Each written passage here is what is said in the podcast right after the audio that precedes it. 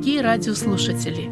Вы слушаете радио Зейкинсвелле «Волна благословения». В этой радиопередаче вы услышите серию проповедей по книге Даниила. Говорит Андрей Павлович Чумакин, пастор Церкви Спасения.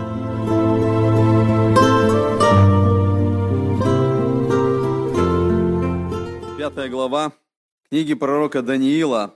Ее можно назвать словами «ты взвешен».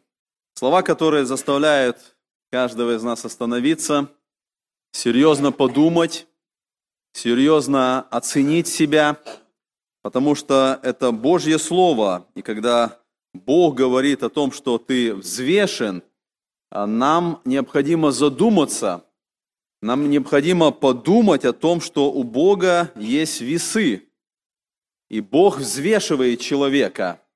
И э, нам важно задать себе вопрос, а когда-либо кто-то из нас становился вот на эти Божьи весы, когда Бог определяет наш вес. И когда мы думаем об этом, что именно показывает стрелка Божьих весов, когда Бог говорит нам, ты взвешен. Пятая глава книги пророка Даниила говорит о том, что Бог взвесил царя Валтасара. И дает ему определение, он говорит, я взвесил тебя, я нашел тебя очень легким. И мы думаем об этом и приходим к выводу, что Божьи весы определяют вес немножко по-другому, не так, как мы привыкли в этой жизни. Когда мы думаем вот о, о взвешивании и когда вот э, думаем о таком выражении, как говорят, «А, человек имеет вес – что именно мы вкладываем вот в это понятие? Или когда мы говорим, что вот это весомый человек. Мы э, по-разному можем оценивать человека, по-разному мы можем определять э, положение человека. Мы можем смотреть на э, внешность человека, как он себя выдает, на одежду его. Мы можем определять вес человека по его машине, по дому, по каким-то материальным по материальному состоянию, которым обладает человек, по образованию человека, по тому, как он ведет себя в обществе. Мы смотрим на человека и пытаемся определить, насколько вот этот человек, с которым мы имеем разговор, он имеет вес. Бог определяет по-другому. И Божьи весы немножко по-другому а, показывают состояние человека. Текст Писания, который мы находим в книге притчи, притчи 21 глава, 2 стих, написано так. «Всякий путь человека прям в глазах его, но Господь взвешивает сердце». Смотрите, вот эти Божьи весы, они взвешивают сердце человека. Это неверное представление, которое есть у некоторых людей, что когда-то после смерти все люди соберутся, и они будут стоять в одной большой очереди, и там, как бы на небесах, будут эти Божьи весы, и Бог будет ложить на одну чашу добрые дела, на другую чашу злые дела, и куда покажет стрелка, от этого будет зависеть вечное состояние человека. Это неверное представление. Это не библейское представление. В Библии нигде не сказано, что Бог будет взвешивать человека. Библия говорит, и мы видим вот в этом тексте, Господь взвешивает. Вот сегодня, вот сейчас Бог взвешивает. И наше будущее положение вечности – оно зависит от взвешивания сегодня. Оно зависит от нашего веса, который мы перед Богом сейчас имеем. Мы видим в этом тексте книги притчи сказано, что Бог взвешивает сердце человека. Вот это имеет значение перед Богом. Вот это, что значит иметь вес. А в другом тексте, это тоже книга притчи, мы читаем притчи 16 глава, во втором стихе, э, похожий текст. Все пути человека чисты в его глазах, но Господь взвешивает души. Посмотрите, вновь в этом тексте сказано, это сегодня происходит. Божьи весы сегодня работают, Господь взвешивает души человека. И когда мы задаем вопрос, а, а что же имеет значение перед Богом, что вот на этих Божьих, на чаше Божьих весов имеет этот вес, если бы мы просмотрели вот эту 16 главу притчи, дальше – там в этой 16 главе очень много деталей дается, что является легким на Божьих весах, а что является имеющим вес.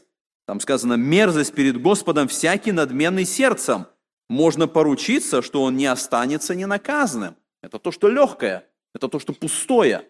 Дальше сказано, милосердием и правдою очищается грех, и страх Господень отводит от зла. Вот это то, что имеет значение. Это то, что имеет вес. Дальше написано в 8 стихе, лучше немногое с правдою, нежели множество прибытков с неправдою. Посмотрите, одно имеет перед Богом значение, одно добавляет веса, другое написано множество прибытков. Но оно с неправдою, оно сразу делает человека пустым, оно сразу делает человека легким. И дальше в этой шестой главе мы говорим сегодня о царе Валтасаре, там конкретно о царе написано. Там написано конкретно, что для царя, царя добавляет вес. Десятый стих. «В устах царя слово вдохновенное, уста его не должны погрешать на суде, верные весы и весовые чаши от Господа, от него же все гири в сумме. Мерзость для царей – дело беззаконное, потому что правдою утверждается престол. Приятный царю уста праведные, говорящие истину он любит. Царский гнев – вестник смерти, но мудрый человек умилостивит его.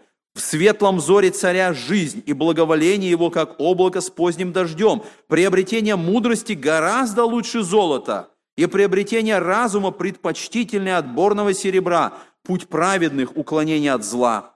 Тот бережет душу свою, кто хранит путь свой.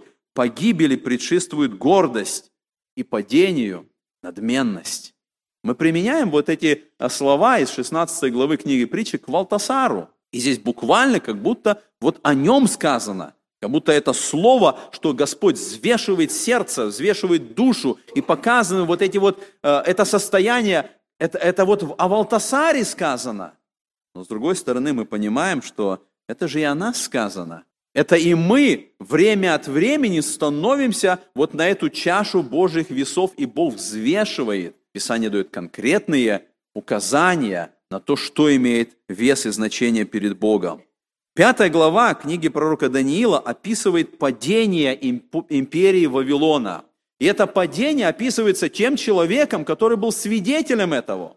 Пророк Даниил, который в это время был в положении как бы премьер-министра страны, он видел то, что произошло. Он был очевидцем, он занимал такую высокую должность в языческой стране, в языческой культуре, во дворе вавилонских правителей, но он никогда не шел на компромиссы, несмотря на свое положение, несмотря на а, тот пост, который он занимал. Он всегда отличался от всех, кто был там. И когда мы смотрим вот на, на его состояние, Даниил, занимая высшее положение вот среди всех этих мудрецов и гадателей и волхвов, он всегда отличался от них.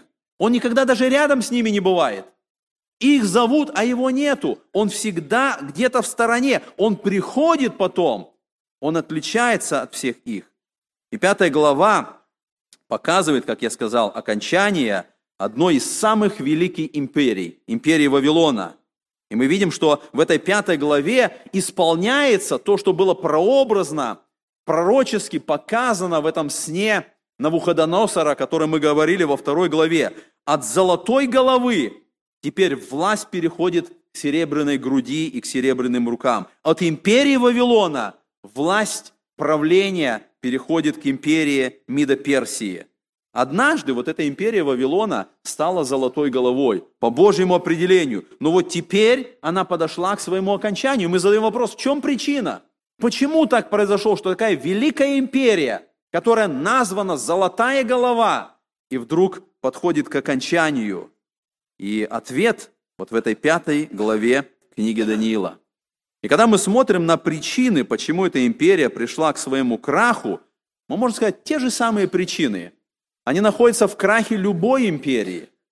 И даже сегодня, будь это империя Америки, будь это империя России, будь это империя Китая или какой-то другой современной империи, Писание показывает одни и те же причины – для возникновения и для краха любой империи. Один и тот же библейский принцип. И вот эта пятая глава показывает то, что было открыто первому царю Вавилона, Навуходоносору. Оно открыто и последнему царю. И последний царь, вот этот Валтасар, ему тоже было открыто, что и Навуходоносору. Бог смиряет ходящих гордо. Вы помните, эти слова были Навуходоносору открыты. теперь Валтасару. Это же самая истина открывается. Валтасару сказано, ты сын его, ты сын Навуходоносора, ты знал это, но ты не смирил сердце свое. И в этом причина будет краха этой империи. И мы видим, э, когда сравниваем Навуходоносора и Валтасара, мы видим большое отличие. Навуходоносор смирил себя.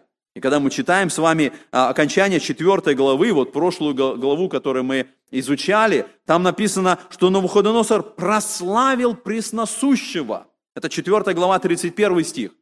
Что сделал Валтасар? Пятая глава, 23 стих, Даниил говорит, что «но ты, Бога, в руке которого дыхание твое, ты не прославил». И в этом разница – и теперь мы, читая эту главу, мы видим, что эта великая империя приходит к своему окончанию. Давайте посмотрим на эту главу. Пятая глава начинается с пира Валтасара. Мы читаем с вами несколько стихов вот этой главы. Валтасар сделал большое пиршество для тысячи вельмож своих, и перед глазами тысячи пил вино. Кусив вина, Валтасар приказал принести золотые и серебряные сосуды, которые Навуходоносор, отец его, вынес из храма Иерусалимского, чтобы пить из них царю, вельможам его, женам его и наложницам его.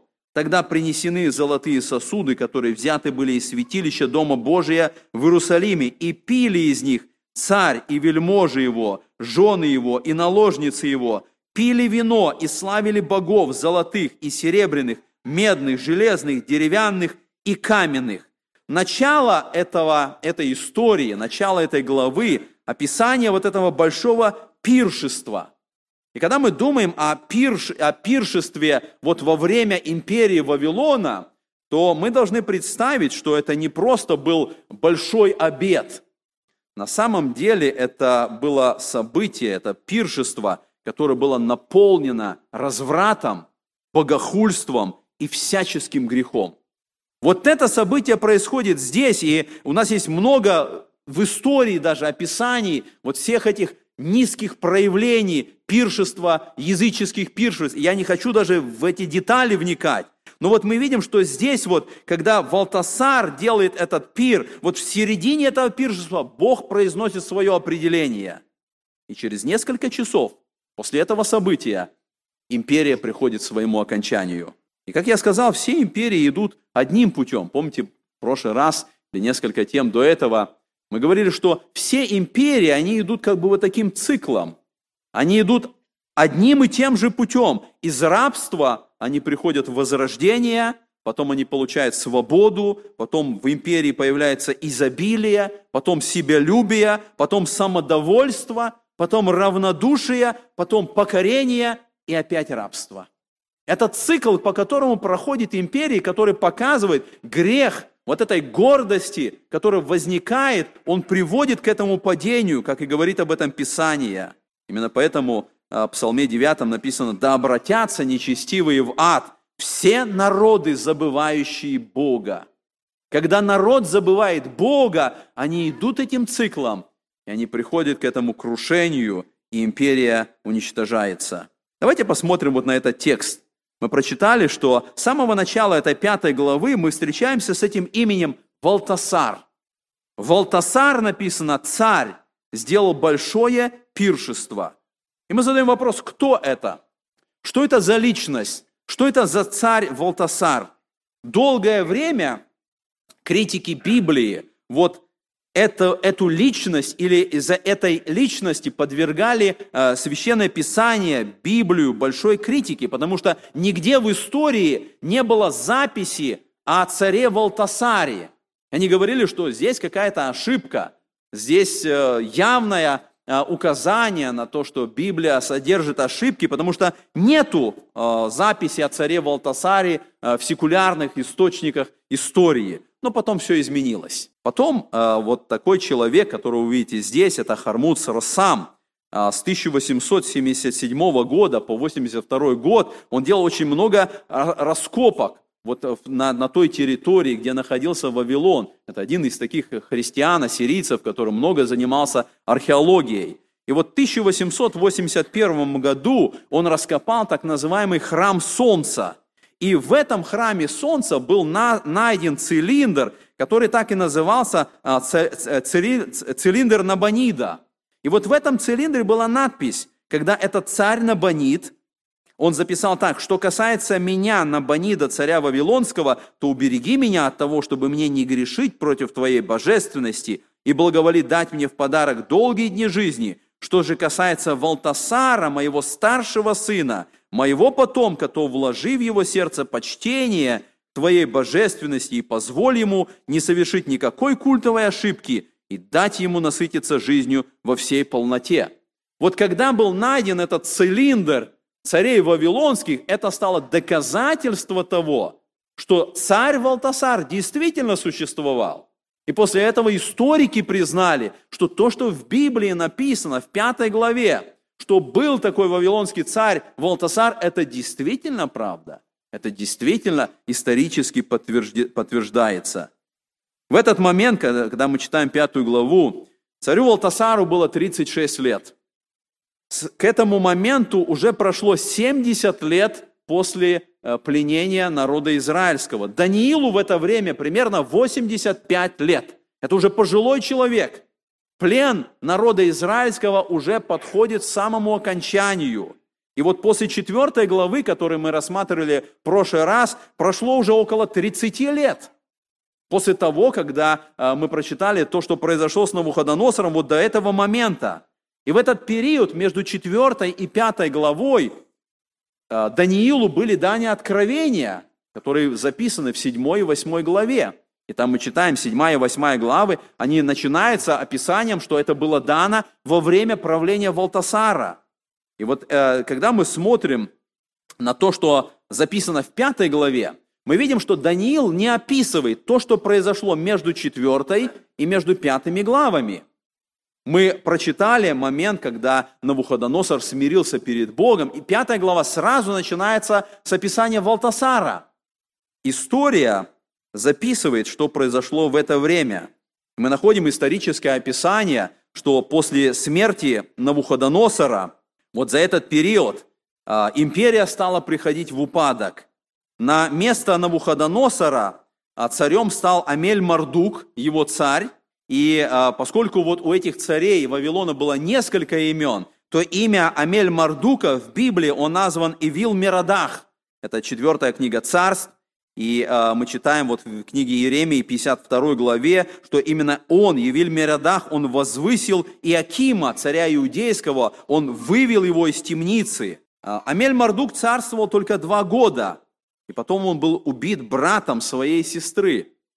Его имя Нергал Шерецор. Он упоминается в 39 главе книги Иеремии, когда идет речь о освобождении а, Иехонии. Он царствовал 4 года, вернее, освобождение Иеремии. Он царствовал 4 года, и после его смерти царем стал его сын, Лабаши Мардук. Лабаши Мардук был еще совсем мальчишкой. И вот а, он становится царем в это время.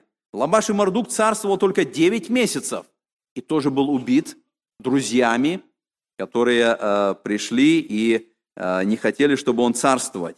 И затем царем стал Набонит – Набонит не был родственником Навуходоносору. Набонит вообще не был из царской линии. И он не был халдеем, и поэтому Набонит женился на дочери Навуходоносора. Для того, чтобы каким-то образом иметь отношение к царской линии, он берет дочь Навуходоносора, которая в то время была вдова, и женится на ней. И вот у Набонида и рождается его старший сын, который был назван Валтасар – Набонид был царем Вавилонской империи. Но в какой-то момент своего царства, буквально через два, может быть, три года, он отстраняется от управления, он переселяется в Аравию, и там он посвятил себя служению Богу Луны. И 10 лет из 17 лет правления он вообще не находился в Вавилонии. И поэтому Валтасар был поставлен правителем. И получается, что его отец Набонид и сын Валтасар правили как бы одновременно. Набонид был официальным правителем, в то время как Валтасар был фактическим правителем. И в это время они прав... он был соправитель. И вот археологические, находки показывают, что Валтасар стал правителем в 553 году. И он был фактическим правителем Вавилона. И он правил до 12 октября 539 года. 12 октября 539 год считается датой, когда э, персы завоевали Вавилонскую империю. Когда мы смотрим на то, что происходило, мы видим, что, посмотрите текст Писания, который мы находим в книге Даниила, 5 глава, 7 стих, когда Валтасар увидел то, что было написано на стене, и он э, дает распоряжение, он говорит, что тот, кто разгадает эту надпись, он говорит, я дам ему э, золотую цепь, и посмотрите, сказано, и сделай его третьим правителем всей империи. Мы можем задать вопрос, почему третьим правителем? Почему не вторым правителем? Потому что сам Валтасар был вторым правителем. Набонит, его отец, был первым правителем. Валтасар был вторым правителем. И поэтому он обещает тому, кто разгадает значение этой надписи, он говорит, я его сделаю третьим правителем во всей империи. В это время, когда э, происходят все эти события пятой главы, было бурное развитие империи Мидоперсов под управлением царя Кира. И вот когда мы читаем пятую главу, в это время уже, по сути, вся империя Вавилона, она охвачена империей Медоперсов. Уже, по сути, завоевана вся империя. Остался только один город Вавилон. История говорит, что царь Набонид, который был в это время Аравии, э, когда начали происходить эти события, он поднял войско, он пришел к Вавилону, он стал сражаться с царем Киром, но одержал поражение, бежал. И вот пятая глава, она описывает события, когда войска Мидоперсов уже окружили этот город. Примерно 3-4 месяца была осада этого города. Но э, по пророчеству, которое мы читаем, власть должна перейти. Несмотря на то, что город Вавилон был огромным, стены были огромные, запасу продуктов было безмерно, Воды было достаточно, потому что река Ефрат протекала через весь город. Но власть должна уйти, и империя должна рухнуть. Мы смотрим на то, что делает Вавилон. Он делает пир. Мы задаем вопрос, как можно, когда вокруг стоят войска, когда армия Небанида разгромлена, когда вся империя уже по сути захвачена, когда остался только один город Вавилон, как возможно в это время пиршествовать. И мы видим, что не один царь Валтасар, тысяча его вельмож, они вместе с ним устраивают пир, они пьянствуют в это время. Как возможно пойти на такое? Конечно, мы должны э, понять, что, как я сказал, город Вавилон был огромным. 90 фитов толщина стены, 350 фитов высота стены, 100 бронзовых ворот, нету проблем с питанием, с водой – и в это время, когда Валтасар устраивает этот, этот пир, он как бы показывает еще свою гордость. Он не переживает, хотя с другой стороны здесь возможно и проявление идолопоклонства. Потому что вот эти пиршествования, как я сказал, это не было просто пища, это был разврат. И очень часто это было идолопоклонское служение богам языческим.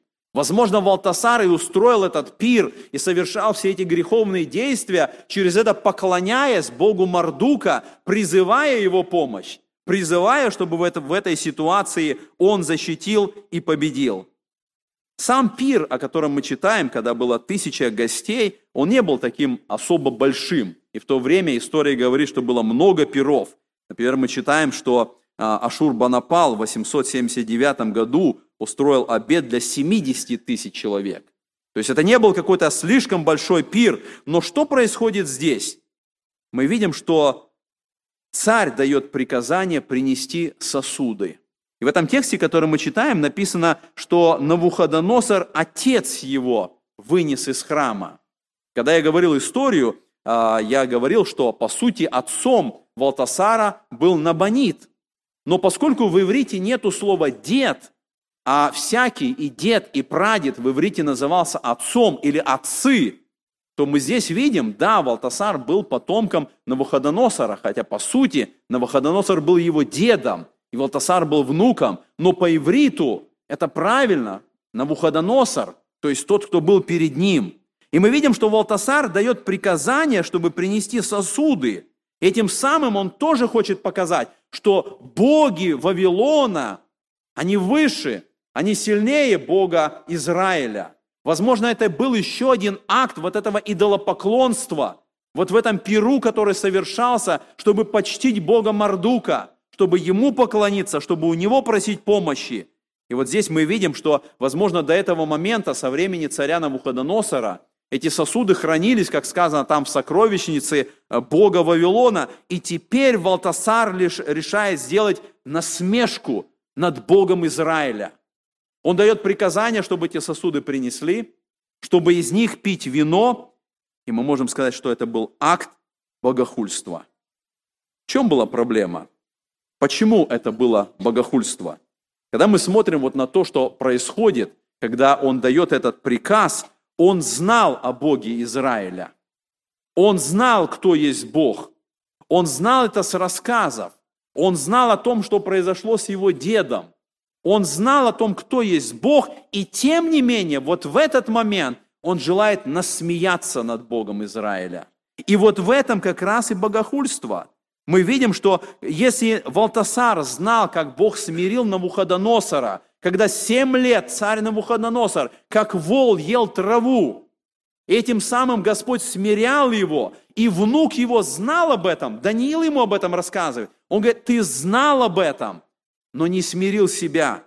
И вот в этом как раз он помнить должен был, как написано в третьей главе Даниила, что Навуходоносор приводит решение. Он говорит, всякий, кто произнесет хулу на Бога Израиля, он будет изрублен в куски, и дом его обращен в, изра... в развалины. Он знал об этом решении. Это был царский указ. Это было записано в истории. Но зная это, тем не менее он решает насмеяться над Богом Израиля. Он бросает вызов Богу. И вот здесь мы задаем вопрос, так что же такое богохульство? Так в чем же был грех царя Валтасара, когда он использовал эти сосуды? Богохульство, или как по-другому, употребляется слова кощунство или светотатство. Это любое действие, унижающее или производящее насмешку над Богом. Это сознательное глумление над Богом, над тем, что свято.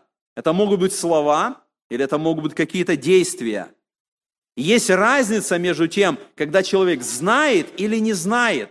Когда человек знает Бога и сознательно идет на эту насмешку, сознательно идет на богохульство. Мы видим в Ветхом Завете сказано, что тот, кто будет хулить имя Господа, истребится та душа из народа.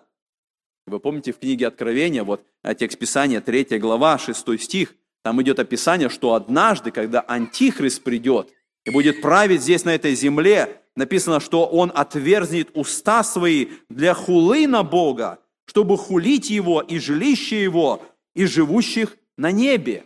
Цель Антихриста и цель самого сатаны – унизить Бога, Именно поэтому, вы помните, когда гордость возникла э, в, сердце этого архангела, он поставил свою задачу вознести престол свой выше Бога, унизить Бога, поставить Бога ниже самого себя. И это есть богохульство. И мы видим, что насмешка над Богом, унижение Бога – это и есть богохульство. Гордость приводит к богохульству. Другой текст Писания в книге Откровения мы читаем э, в 16 главе 9 стих. Там написано, когда четвертый ангел вылил чашу и сжег людей сильный зной, и они хулили имя Бога, имеющего власть над всеми язвами, и не вразумились, чтобы воздать Ему славу. Это тоже описание великой скорби, когда люди, зная о том, от кого идут эти суды, зная Бога, который наказывает их, тем не менее написано, что они хулили Бога и не воздали Ему славу.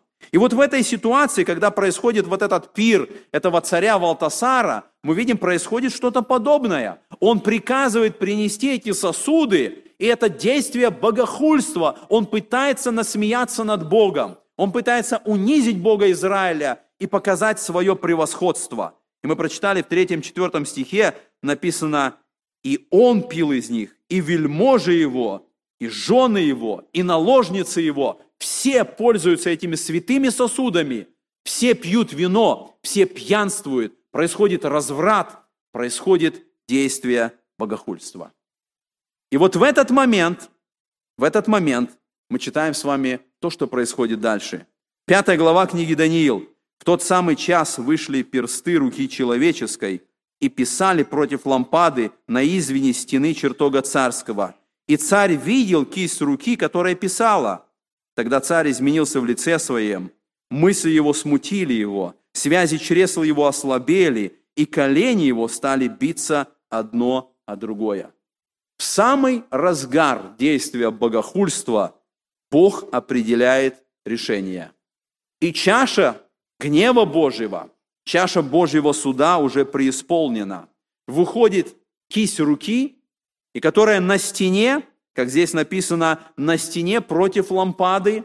Скорее всего, в этой комнате у царя было особое место возвышенности, и царь находился на этом месте возвышенности, и там была эта лампада, это было самое освященное место. И вот на этой стене, на самом видном месте, там, где находился царь, выходит эта кисть, она пишет, и это указание на Божий суд.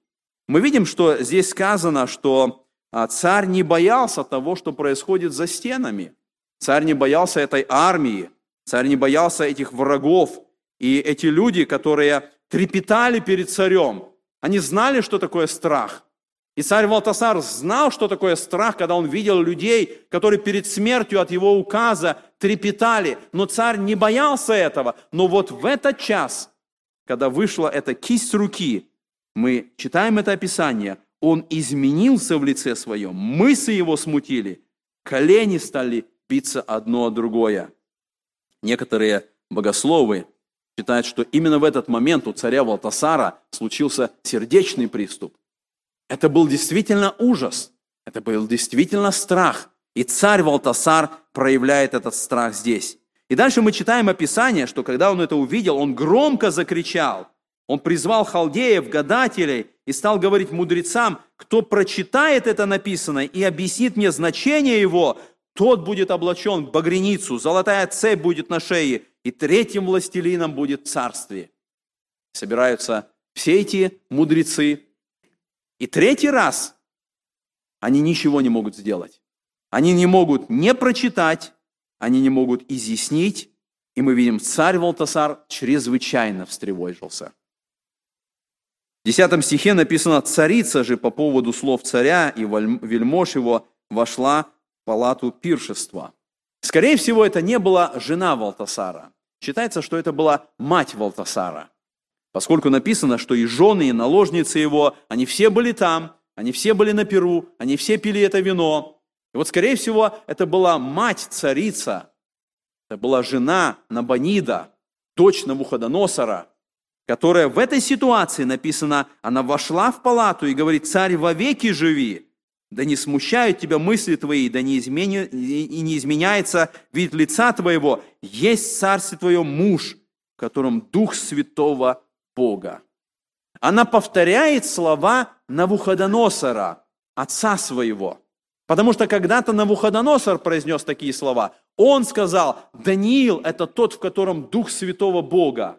И вот она повторяет эти слова, и она говорит, что в одни Навуходоносора, отец твой, он поставил его главой тайноведцев, потому что в нем, в Данииле, которого царь переименовал Валтасаром, оказался высокий дух и видение, и разум, способные изъяснить сны, толковать загадочное и разрешать узлы. И так пусть позовут Даниила, и он объяснит значение.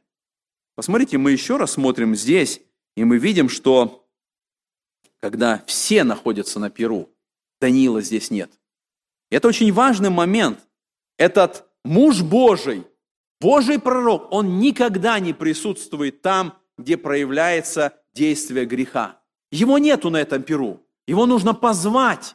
И вот его зовут. Он даже не пришел со всеми этими мудрецами, со всеми этими халдеями. Он всегда в стороне. Он особый, он без компромиссов. Он служит Богу верно. Вот здесь, когда написано «позвали Даниила», и дальше мы с вами читаем, что тогда введен был Даниил при царя, и царь начал эту речь, он обращается к нему, «Ты ли, Даниил, один из пленных сынов иудейских, которых отец мой царь привел из Иудеи?» И он просит его, он говорит, «Если ты объяснишь мне значение, если ты истолкуешь мне написанное, я поставлю тебя третьим властелином. Посмотрите дальше в 17 стихе, как отвечает Даниил. Тогда отвечал Даниил и сказал царю, «Дары твои пусть останутся у тебя, и почести отдай другому». А написано, я прочитаю царю и значение объясню ему. Особым обращением мы видим здесь слова Даниила. Он не обращается к нему так, как обычно обращались, даже так, как мать царица обращалась. Посмотрите, мать царица обращается и говорит, «Царь, вовеки живи». А Божий пророк знает, что произойдет. Он знает, что произойдет с Валтасаром. И он обращается к нему этими словами, он говорит, твои дары пусть останутся другому. Этот муж Божий, которому уже 85 лет, который 70 лет был здесь Божьим пророком, которому не нужна почесть, это царская багряница, которому не нужна эта цепь, которая кажется многим людям чем-то важным. Ему не нужно быть третьим властелином в этом царстве. Он говорит, оставь это все кому-то другому, но я объясню тебе то, что написано здесь. Когда мы смотрим вот на эту верность, мы можем задать себе вопрос, есть ли сегодня такие верные Божьи мужи, которые не поддадутся этому искушению почести, славы, богатства, какому-то особому положению, которые, как Даниил, готовы прямо говорить истину, которые никогда не пойдут на компромисс, которые никогда не будут куплены чем-то этим материальным, которые служат этому царству, которое разрушит все царства и которое будет стоять вечно. И мы видим, когда Даниил обращается к царю, прежде чем дать истолкование, мы видим, Даниил начинает показывать причину, почему вышла эта кисть руки, в чем вина Валтасара, почему Бог приносит свое решение. И вот смотря на это, мы видим четыре вины Валтасара, о которых говорит здесь Даниил. И первое обвинение, он говорит, что Бог смирил Навуходоносора. Он начинает рассказывать эту историю. Он говорит, что вот царь дал Навуходоносору, Бог дал Навуходоносору царство, величие, честь, славу. Все было перед ним, но когда сердце его надмилось, он был отлучен от сынов человеческих. Сердце его уподобилось зверинному, и жил он с дикими ослами, кормили его травою, как вала. И тело его орошаемое было небесной росою, доколе он познал, что над царством человеческим владычествует Всевышний Бог и поставляет над ним, кого хочет. И ты, сын его, Валтасар, не смирил сердце твоего, хотя знал все это. Первое обвинение, Валтасар не может сказать, что я не знал. Он знал эту историю своего деда. Несмотря на то, что эта история, история, может быть, умалчивалась. Несмотря на то, что сегодня в секулярной истории нигде нету какого-то указания, что произошло с Навуходоносором. Но этот внук знал, эта история передавалась. Его мать знала об этом, дочь Навуходоносора. Она говорила, скорее всего, сыну своему, и поэтому Даниил обвиняет его, он говорит, ты знал это, но ты не смирил сердце свое. Когда мы знаем Бога, суды Божьи, на нас ложится большая вина, когда мы не почитаем Бога, когда мы не преклоняемся перед Ним, когда мы не смиряемся перед Богом. Вы помните, в послании евреям написано в 10 главе, «Ибо если мы, получив познание истины, произвольно грешим, то не остается более жертвы за грехи, но некое страшное ожидание суда ярость огня, готового пожрать противников. Когда Навуходоносор знал, Даниил обвиняет, ты знал, но ты не смирил. И это первая причина, почему Бог наказывает тебя. Это говорит о том, что нам важно брать истории, э, уроки из истории, зная ошибки, зная то, что происходило прежде. Второе обвинение, которое мы находим здесь, в 23 стихе, он говорит, ты совершил богохульство. Он говорит, но сосуды дома его принесены к тебе. И ты, и вельможи твои, и жены твои, и наложницы твои пили из них вино. Это второе обвинение. Это вторая вина Валтасара. Он совершил богохульство. Он насмехался над Богом. Он святотатствовал, когда использовал эти священные сосуды, пытаясь унизить Бога Израиля. В этом же послании евреям мы читаем в 10 главе, сказано, «Если отвергшийся закона Моисеева при двух или трех свидетелях без милосердия наказывается смертью, то сколь тягчайшему, думаете, наказанию повинен будет тот, кто попирает Сына Божия и не почитает за святыню кровь завета, которая освящен, и духа благодати оскорбляет. Богохульство – это страшный грех. И Писание показывает, и это была вина Валтасара. Третье обвинение, о котором говорит здесь э, Даниил, он говорит, ты поклонялся идолам. Он дальше начинает объяснять, он говорит, ты славил богов серебряных, золотых, медных, железных, деревянных и каменных, которые не видят, не слышат, не разумеют. Ты славил их, ты совершал идолопоклонство. Эти истуканы, они не понимают, они не видят, но ты им поклонялся. Это твоя третья вина. И, наконец, четвертая вина, он говорит, а Бога, в руке которого дыхание твое, и у которого все пути твои, ты не прославил. И это была третья вина, потому что он не поклонился Богу. Я представляю, что когда Даниил говорит эти слова, вот эти тысячи гостей, они находятся прямо здесь. Они все в этом страхе. Они все видели эту кисть. И вот теперь они все слышат это объяснение Даниила. Они все слышат то, как Даниил показывает, в чем вина Валтасара. Они все становятся свидетелями. И вот дальше мы видим, Даниил начинает объяснять, что же было написано. Он начинает истолковывать саму надпись, 25 и 26 стихи. И вот что начертано. «Мене, мене, текелу парсин». Вот и значение слов.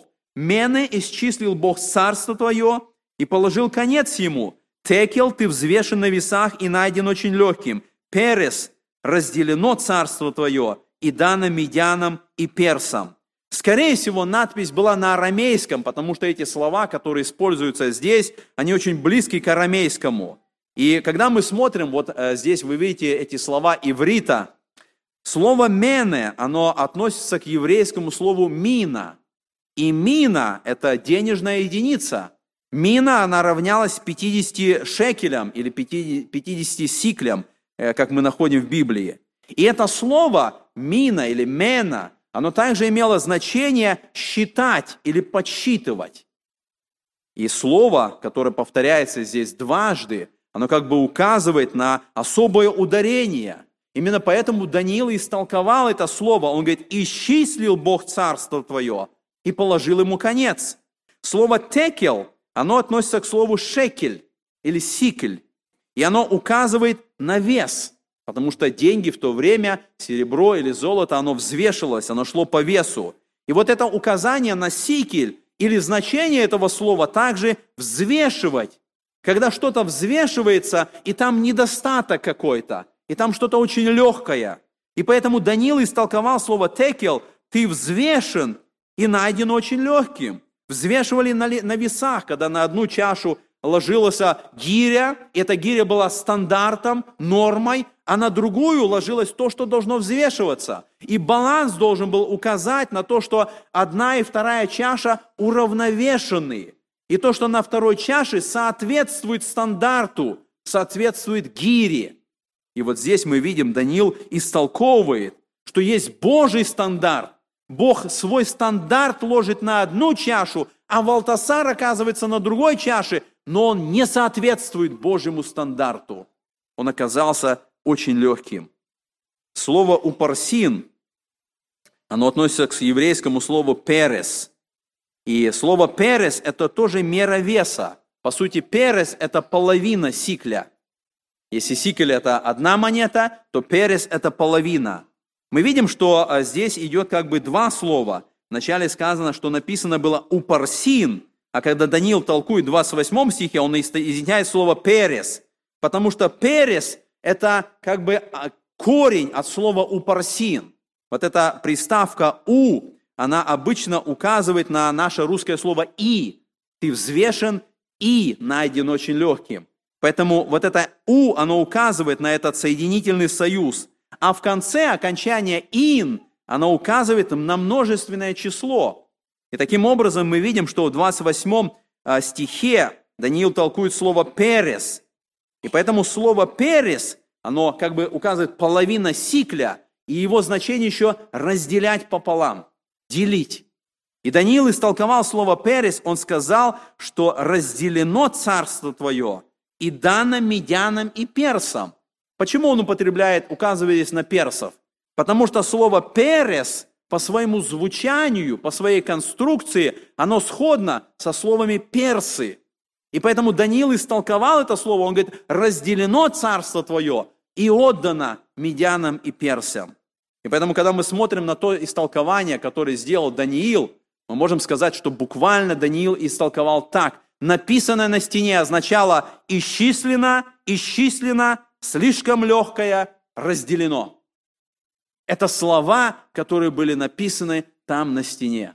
Это слова, которые Даниил истолковал. Он сказал о том, что царство Валтасара пришло к концу из-за недостатка духовных качеств, из-за несоответствия Божьему принципу, Божьему стандарту. Оно не соответствует тому, что Бог ожидал. И это царство будет побеждено, оно будет разделено, оно будет разделено между медянами и персами.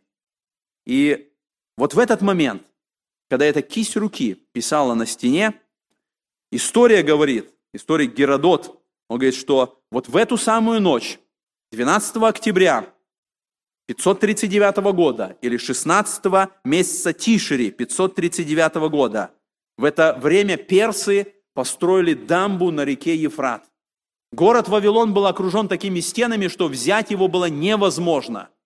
Высота, толщина стен. И в это время персы построили дамбу, и реку Ефрат отвели в другую сторону и направили ее в озеро. И царь Кир дал приказание солдатам, чтобы они встали с двух сторон. Там, где река Ефрат втекает под городскую стену, и там, где река Ефрат вытекает из городской стены. И он дал приказание, что как только уровень реки понизится, и вы сможете идти, вы должны ворваться в город. История говорит о том, что когда уровень реки стал по пояс, или, может быть, немножко ниже, солдаты ворвались в город, они прошли под городской стеной, и, по сути, войны не было. Они убили охрану, они открыли ворота, и тогда вся армия медоперсов вошла в город. И мы читаем с вами 30 стих. «В ту же самую ночь Валтасар, царь халдейский, был убит, и Дарий Медянин принял царство, будучи 62 лет». Царство Вавилона пришло концу. Почести, которые Валтасар дал Даниилу, не понадобились ему. Несмотря на то, что Даниил, э, Валтасар сделал, написано, он дал и багряницу, и цепь, поставил его третьим властелином, но этой же ночью царство Вавилона пришло к концу. Мы читаем с вами причину этого. Написано э, в книге Исаии, 30, 21 глава, Потом он возгласил и сказал, «Пал, пал Вавилон, и все идолы богов его лежат на земле разбитые». А 51 глава Еремии сказано, «И напою до пьяна князей его, и мудрецов его, области начальников его, и градоправителей его, и воинов его, и заснут сном вечным, и не пробудятся, говорит Господь, Бог Саваоф». Так говорит Господь Саваоф, толстые стены Вавилона до основания будут разрушены, и высокие ворота его будут сожжены огнем. И так напрасно трудились народы, и племена мучили себя для огня. Вавилон, Даниил сказал, после тебя восстанет другое царство. И вот в этот момент, этой ночью, золотая голова Вавилона перестала существовать. Писание говорит о том, что однажды будет другой Вавилон. Вавилон, который описан в 17 и 18 главе. Вавилон, который символизирует царство Антихриста, который тоже придет к своему концу. И вот мы читаем в 18 главе Откровения, в 21 стихе сказано, «С таким стремлением повержен будет Вавилон, великий город, и уже не будет». А в 18 главе Откровения, в 8 стихе, «Зато в один день придут на нее казни, смерть и плач и голод, и будет сожжена огнем, потому что силен Господь Бог, судящий ее». Вот так как моментально был разрушен первый Вавилон, Писание говорит, вот точно так же придет своему окончанию и последний Вавилон. Это последнее языческое царство, царство Антихриста, оно точно так же будет разрушено тогда, когда Господь совершит на ним суд. И вот между этими двумя Вавилонами, Вавилоном первым и Вавилоном последним, Вавилоном, который описан в книге Даниила, и Вавилоном, который описан в книге Откровения, между ними времена язычников. В это время восстают империи. В это время они царствуют. В это время они пытаются показать и доказать свою гордость. И они падают. И падают по тем же самым причинам, по которым упал и первый Вавилон. И когда мы смотрим вот на эти причины, мы видим, что все эти причины падения первого Вавилона, они сегодня присутствуют. Они присутствуют сегодня даже в этой стране, в которой мы живем. Посмотрите, несколько моментов я хочу показать. Первое – это пьянство. Валтасар, написано, собрал этот пир, и они пили вино. В этом же самом Вавилоне, через 200 лет, император Александр Македонский, который захватит империю персов, он умрет в Вавилоне в своей пьяной рвоте. Пьянство и алкоголь погубили многих. И они сегодня губят многих. Миллионы сегодня умирают от алкоголя. Смерть от опьянения за рулем, статистика говорит, 28 человек каждый день в Америке умирают от этого. Это 10 тысяч человек в год. Это 1 миллион людей, которые арестовываются в Америке за вождение в нетрезвом состоянии. Эта причина есть сегодня. Сегодня в Америке. Подобно как тогда. Это привело к состоянию краха. Мы видим это есть сегодня. Второе, посмотрите, что было тогда. Это жажда удовольствия.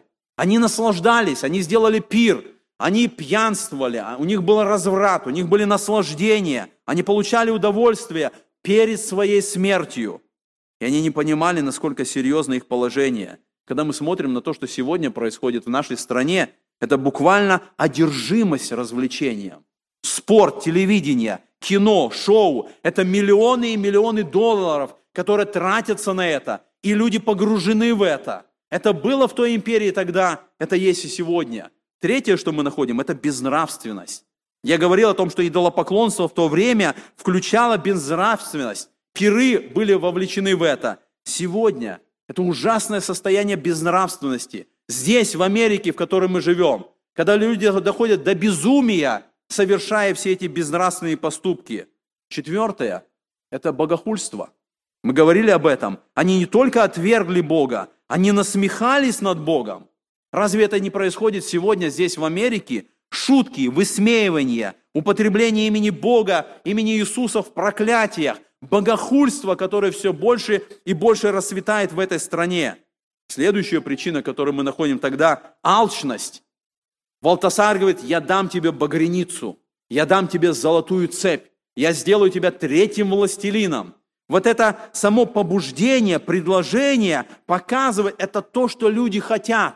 Люди хотят положения, богатства, они хотят власти. Это алчность людей, которая заставляет их делать все необходимое, чтобы получить того, чего охота. И мы видим, что здесь, вот в этом принципе, эта система работает так. Я дам тебе, если я получу от тебя то, что нужно мне. И поэтому Даниил отличается, и он говорит, я буду говорить правду, я буду говорить истину, несмотря ни на что. Разве сегодня в Америке люди не поступают так? Разве они не идут на ложь, на обман, на самые разные ухищрения, чтобы получить багряницу, золотую цепь, положение третьего властелина, сделать все необходимое, чтобы удовлетворить свою алчность? Следующее, что мы находим, развращенный царь. Мы видим, беда в этой стране Вавилона была в том, что цари забывали Бога. И это беда в любой стране. Это беда в любой империи, когда цари, правители, президенты забывают и отказываются от Бога. Мы видим Валтасар и тысячи вельмож. Они пьянствовали и занимались развратом. Это те, которые должны вести страну. Это те, которые должны быть примером для страны. Екклесиас написано в 10 главе, «Горе тебе, земля, когда царь твой отрок, и когда князья твои едят рано. Благо тебе, земля, когда царь у тебя из благородного рода, и князья твои едят вовремя для подкрепления, а не для пресыщения». Это иллюстрация правителей, которые стоят во главе страны, но они не боятся Бога. Они живут греховной жизнью. И это было в Вавилоне тогда, это есть причина и сегодня – Следующее, что мы находим, ложная безопасность. Я говорил, почему был пир? Стены Вавилона толстые, никто ничего не сделает. Разве сегодня многие не думают так об Америке? Разве сегодня не считается, что можно сделать Америке? или России, или Китаю. Разве кто-то может нас победить? Мы всегда победим. Мы имеем власть, мы имеем силу. Но подобно как здесь, в этой империи Вавилона, поражение пришло не снаружи, оно пришло изнутри. Оно пришло из-за духовного состояния. Они надеялись на свою крепость, они надеялись на свою силу. Они забыли, что Бог есть на небесах. Бог, который принимает решения, Бог, который наказывает за беззаконие. Он заставляет э, вот этот гуманизм, который захватил сегодня умы людей, он говорит, ты хозяин своей судьбы, ты имеешь право, ты кузнец своего счастья, ты в твоих руках вся твоя жизнь. И этот гуманизм заставляет человека идти против Бога, считая, что в его человеческой власти определять, что будет с ним дальше. И гуманизм сегодня занял место Бога и в сердцах людей, и в стране. Следующее, что мы находим, это сознательный отказ. Даниил говорит Валтасару, ты знал, Валтасар, но не смирил сердце свое. Сознательный отказ его дед Навуходоносор сделал это. Он обратился к Богу. Он уверовал, как мы читаем в конце 4 главы. Ни одна страна в мире не имела столько возможности слышать весь Евангелие, как Америка. Ни в одной стране не было построено столько церквей на каждом углу, в каждом, в, каждой, э, в каждом городе, в каждом небольшом поселке. Ни в одной стране не было такой религиозной свободы, которая была здесь, в Америке. Но мы видим, что сегодня Америка отказывается от этого. То, что она имела, сознательно отворачивается и сознательно отказывается. Статистика говорит, что каждый год здесь, в Америке, закрывается 4 тысячи церквей. И только одна тысяча открывается новых церквей. Каждый год 2,7 миллиона а, людей уходят из церквей. Богословы говорят, что сегодня Америка становится третьей страной в мире по процентному отношению неверующих людей ко всему населению. На первом месте Китай, на втором месте Индия, на третье место выходят Соединенные Штаты. И, наконец, последнее, что мы видим, это гордость. Гордость была причиной этого. Гордость заставила Валтасара использовать эти сосуды. Он не смирился перед Богом, и это стало причиной. Когда мы смотрим на всю эту главу, мы должны понять, на у Бога там пишется все. Бог знает наши дела. Мы взвешиваемся на Божьих весах прямо сегодня, а грех приводит к разрушению. Он разрушает или человека, он разрушает страну. Когда человек не признается своей гордости, когда он не смиряется перед Богом, то подобно тому, как произошло с Валтасаром, империя Вавилона была наказана, так будет наказана всякая империя. Любая страна. Писание говорит нам в этом тексте, который мы поставили во второй главе Даниила, Бог Небесный разрушит всякое царство. Придет однажды вечное царство, которое никогда не будет разрушено. И мы читаем с вами текст Писания в первом послании фессалоникийцам. Сказано так, «День Господень так придет, как тать ночью. Ибо когда будут говорить мир и безопасность, тогда внезапно постигнет их пагуба, подобно как мука родами постигает имеющую в чреве, и не избегнут. Но вы, братья, не во тьме, чтобы день застал вас, как тать. Этот день застал Валтасара. Империя Вавилона пришла к разрушению. Что с нами происходит? Готовы мы видеть руку Божию сегодня в жизни нашей, в истории? Не руку, которая на стене пишет осуждение и суд, а руку Божию, которая ведет нас, которая направляет, который через Слово Божие учит, чтобы эта рука Божья была руководящей рукой нашей сегодня, чтобы мы не оказались в том положении, в котором оказался царь Валтасар, которому было сказано, ты взвешен и найден очень легким. Помоги нам, Господь, быть верными Богу, как пророк Даниил. Аминь.